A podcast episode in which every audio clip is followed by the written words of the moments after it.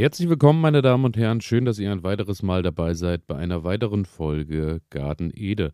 Mein Name ist Elias und äh, ich möchte mich erstmal bedanken für äh, all die Zugriffe auf die letzten Folgen, vor allem die Tomatenfolge. Äh, hat anscheinend hohen Anklang gefunden. Also herzlich willkommen an alle, die jetzt hier neu dabei sind und vielen Dank auch für all die Nachrichten, die ich bekommen habe. Ähm, ich habe probiert und hoffe auch, dass ich das geschafft habe, allen äh, zurückzuschreiben. Daher ganz liebe Grüße und vielen Dank. Das freut mich immer sehr.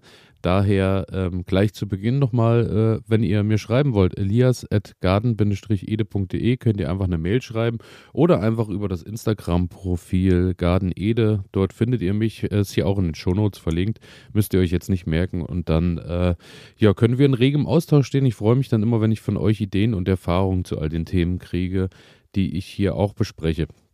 Und ähm, heute möchte ich mich mal beschäftigen mit dem Thema neues Beet anlegen.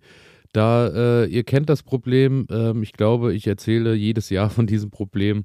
Ich habe nie genügend Platz. Es ist immer noch irgendwo was, wo ich mir denke, da könnte noch ein bisschen ein Beet dazukommen. Dort hätte ich noch eine Ecke. Und so bin ich auch dieses Jahr wieder am Überlegen, wo ich ein neues Beet hinpacke. Daher habe ich mir so ein bisschen Gedanken gemacht, ähm, wie ich das Ganze dieses Jahr mal angehen möchte, weil ich habe da auch schon einiges ausprobiert und möchte da natürlich meine Erfahrungen mit einbringen und zum anderen natürlich auch mal schauen, welche Methoden es äh, da noch gibt. Und dann habe ich erstmal in ähm, mehreren Büchern so ein bisschen rumgeblättert und bin dann eigentlich so auf diese Standardmethode erstmal gestoßen, dass man ähm, oben so die, die Rasensoden absticht und die dann erstmal wegkarrt. So habe ich das die letzten Jahre auch mal gemacht. Habe dann den Boden im Anschluss unten gründer, gründlich mit der äh, Grabegabel erstmal aufgelockert und so ähm, hat man eigentlich an sich erstmal, ich denke, das unkrautfreiste Beet und ähm, auch auf der natürlichsten Art und Weise. Allerdings muss man natürlich da sagen, da gehört schon einiges an Zeit und Muskelkraft dazu. Ich äh, erinnere mich daran, dass ich da, ich glaube vor zwei Jahren war das ja, äh, dieses Knoblauchbeet und so genau so vorbereitet habe und habe dann Stück für Stück Rasen immer weggefahren mit der Schubkarre und hat dann 60, 70 Quadratmeter ähm, Rasen abgestochen und da muss man sagen, das macht sich dann schon bemerkbar. Daher ähm, habe ich nochmal Ausschau gehalten nach anderen Methoden. Dann äh, bin ich auf die Methode gestoßen, dass äh, man den quasi die, den Rasenschnitt oder die, den, den Rasensode erstmal auf die Seite legt, die man abgestochen hat, und dann nochmal einen Spaten tief äh, nach unten geht, dann die Rasen reinpackt und dann äh, die, die Erde wieder draufpackt. Hört sich jetzt komplizierter an, als es ist, findet ihr auch überall im Netz unter dem äh, Namen des Rigolens.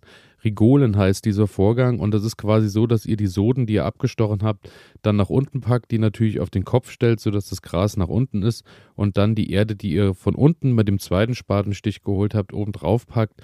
Ja, muss ich halt aber auch wieder sagen, großes Problem dabei ist auch ein erheblicher Zeitaufwand, auch äh, mit vieler körperlicher Anstrengung verbunden und zum anderen ähm, Bodenleben natürlich dann auch gestört, weil ihr natürlich die Schichten äh, in der Erde und somit auch Mikroorganismen, Lebewesen und Co. komplett durcheinander bringt. Daher ähm, eher auch keine Option für mich. Dann habe ich mich beschäftigt ähm, und habe in einem Jahr mal das Mulchbeet ausprobiert.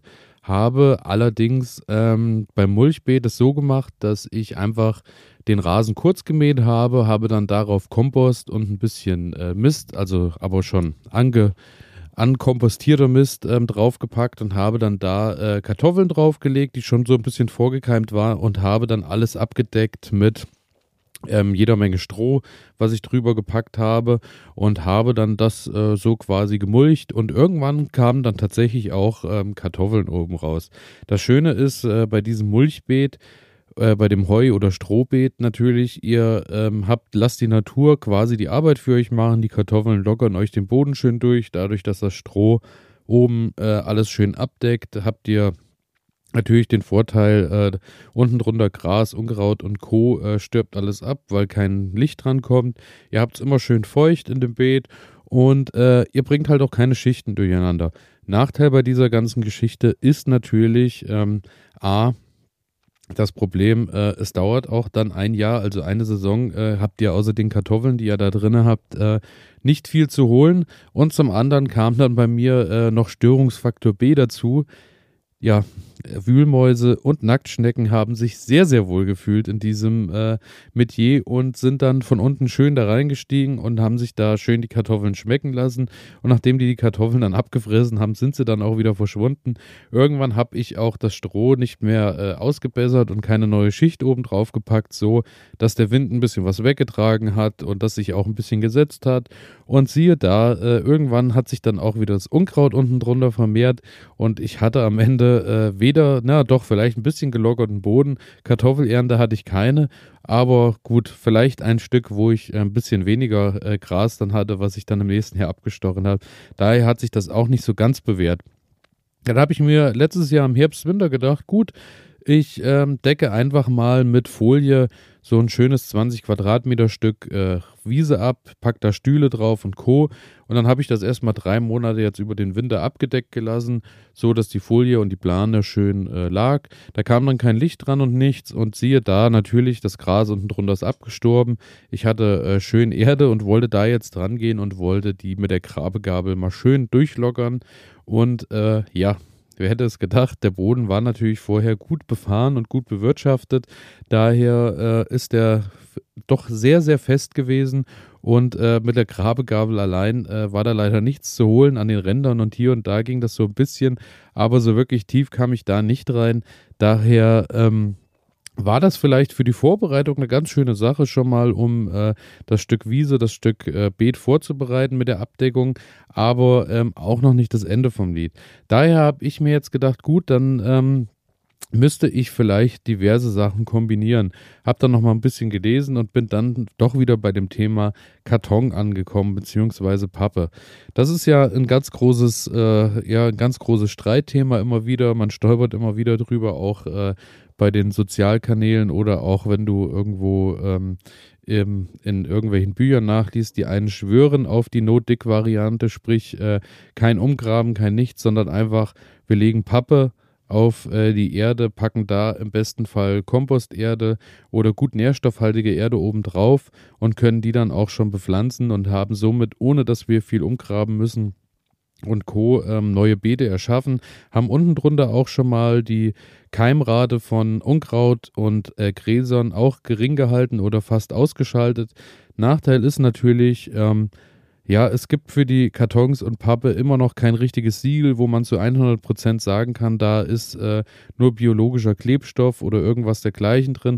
Es gibt zwar auf der Pappe diese Siegel mit, äh, ich glaube, dieses blaue Siegel mit der blaue Engel hieß es früher, glaube ich, wie es heute ist, weiß ich gar nicht. Und da ist es halt aber so, dass da auch nur bestimmte Sachen da nicht drin sein dürfen, gibt euch aber auch nicht die Garantie, dass da jetzt alles drin, alles was drin ist, auch umweltverträglich ist ja, daher ähm, auch da muss man so ein bisschen schauen, ähm, wo da, äh, ob man das möchte.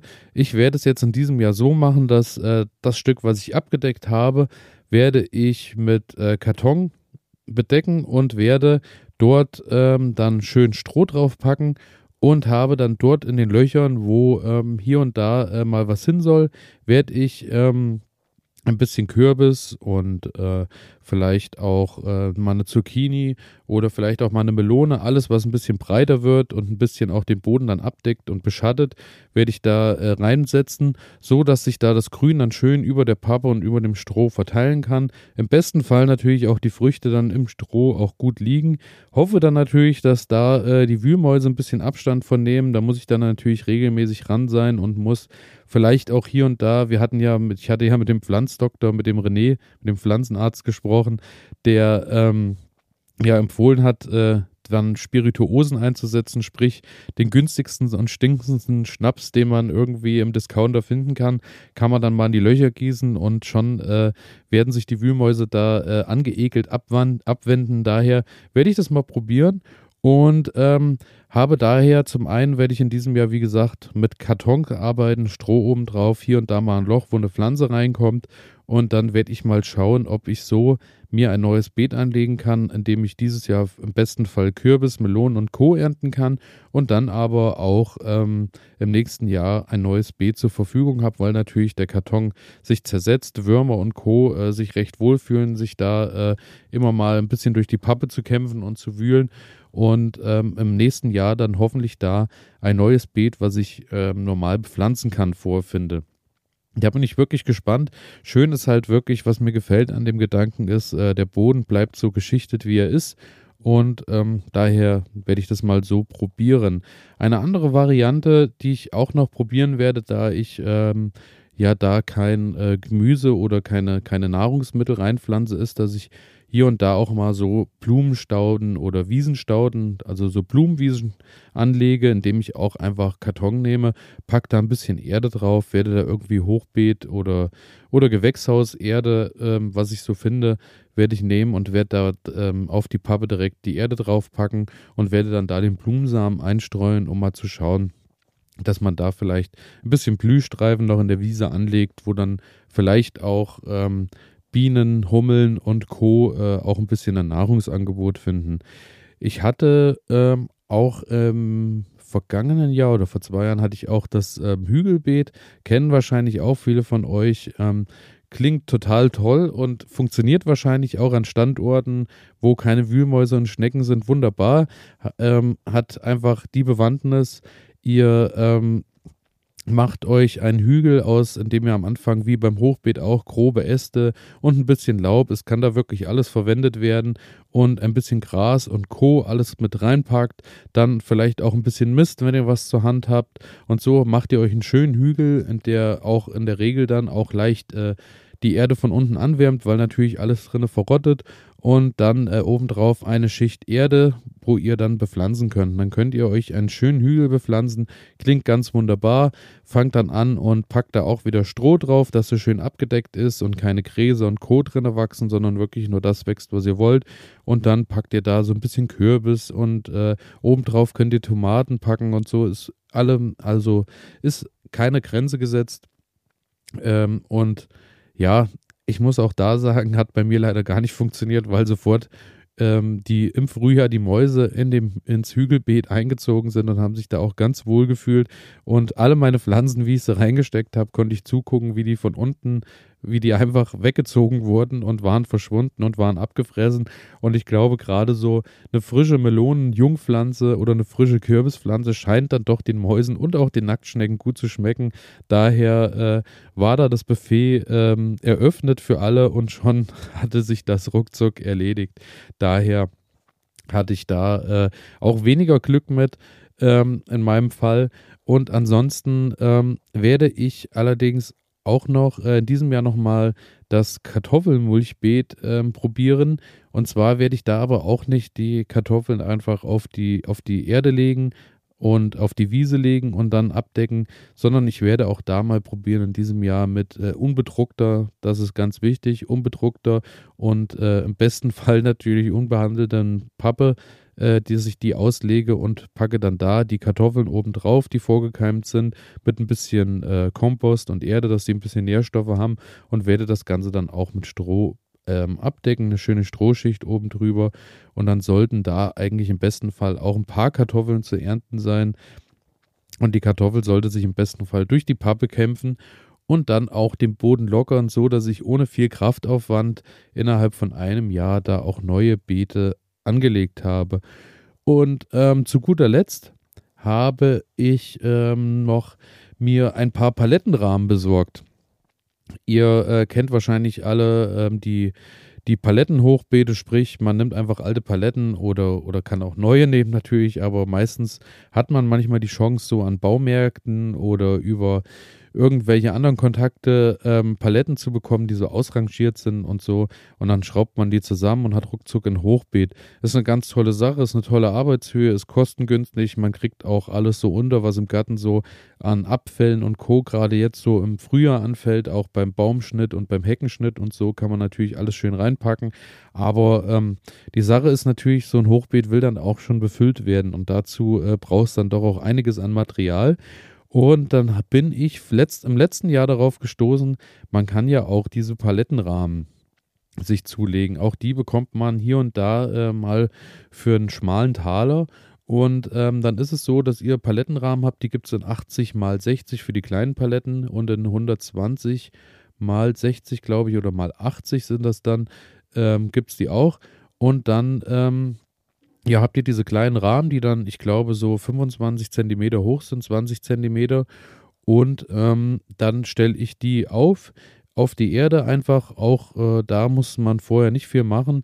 Pack, äh, wenn ihr ganz sicher gehen wollt, auch da Pappe unten drunter, so dass äh, unten drunter das Gras keine Chance hat.